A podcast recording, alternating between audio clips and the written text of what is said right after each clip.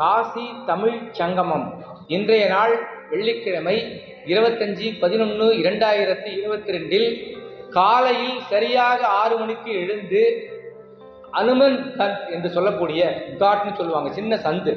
அந்த இடத்துக்கு போய் கங்கை கரையில் நதியோரம் கங்காதேவியை ஸ்தானம் என்று சொல்லக்கூடிய குளியல் நிகழ்ச்சியை தங்கு தடையில்லாமல் சூரிய பகவான் முன்னிலையில் அற்புதமாக ஏற்பாடு செய்து கொடுத்தார்கள்.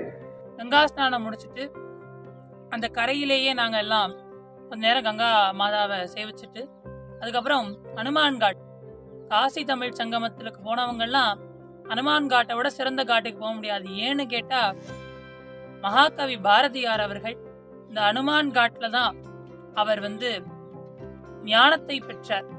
அங்கதான் அவர் தங்கியிருந்து சிக்ஷையையும் வித்தியையும் பெற்றார். அங்கதான் அவர் வந்து பல பாடல்களை பாடினார். இப்ப மகாகவி பாரதியார் இருந்த அந்த அனுமான் காட்டிலே அவருடைய சகோதரியாருடைய இல்லத்துல தான் அவர் வாழ்ந்தார். அந்த இல்லத்தை நாங்கெல்லாம் போய் பார்த்தோம்.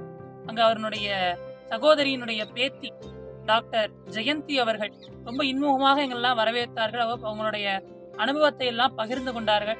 ரொம்பவுமே ஒரு அற்புதமான தருணமாக இருந்தது. அதுக்கப்புறம் இங்க பனாரஸ் இந்து கல்லூரியில் இன்று காலை பெருமரியாதைக்குரிய டாக்டர் தமிழிசை அவர்கள் படைப்பாளி மாலன் அவர்கள் அவங்க எல்லாருமே சிறப்புரை ரொம்ப சிறப்பாக வழங்கினாங்க. அவங்களுடைய உரையில் காசிக்கும் தமிழ்நாட்டுக்கும் இருக்கிற பிரிக்க முடியாத பந்தம் அது வந்து எங்களால் உணர முடிஞ்சது. இந்தியா எப்போதுமே ஒன்றுதான் அப்படிங்கிற அந்த அழுத்தமான ஒரு உணர்வையும் நாங்கள் புரிஞ்சுக்கிட்டோம். அதற்கு பிறகு இங்கே வந்து மாலை நாங்கள் மிகச்சிறப்பான கவனிப்பு.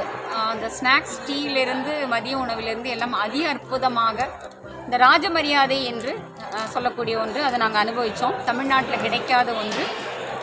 அதற்கு பிறகு மாலை வந்து கலை நிகழ்ச்சிகள். கலை நிகழ்ச்சிகளில் நாங்கள் வேறு எங்கேயுமே பார்க்க முடியாத அளவுக்கு மயிலாட்டத்திலேருந்து ஆரம்பித்து ரொம்ப சிறப்பான முன் தயாரிப்போடு கலை நிகழ்ச்சிகள் இங்கே வழங்கப்பட்டன. மேடை வந்து பின்னணியில் அந்த வரலாற்று பிரசித்தி பெற்ற முக்கியமான கோவில்கள் பாடல் பெற்ற ஸ்தலம் அந்த மாதிரி எல்லா முக்கியமான கோவில்களும் அந்த திரையிலேயே வலம் வந்ததை பார்த்தோம். அது வந்து ரொம்ப அற்புதமான ஒரு உணர்வை கொடுத்தது.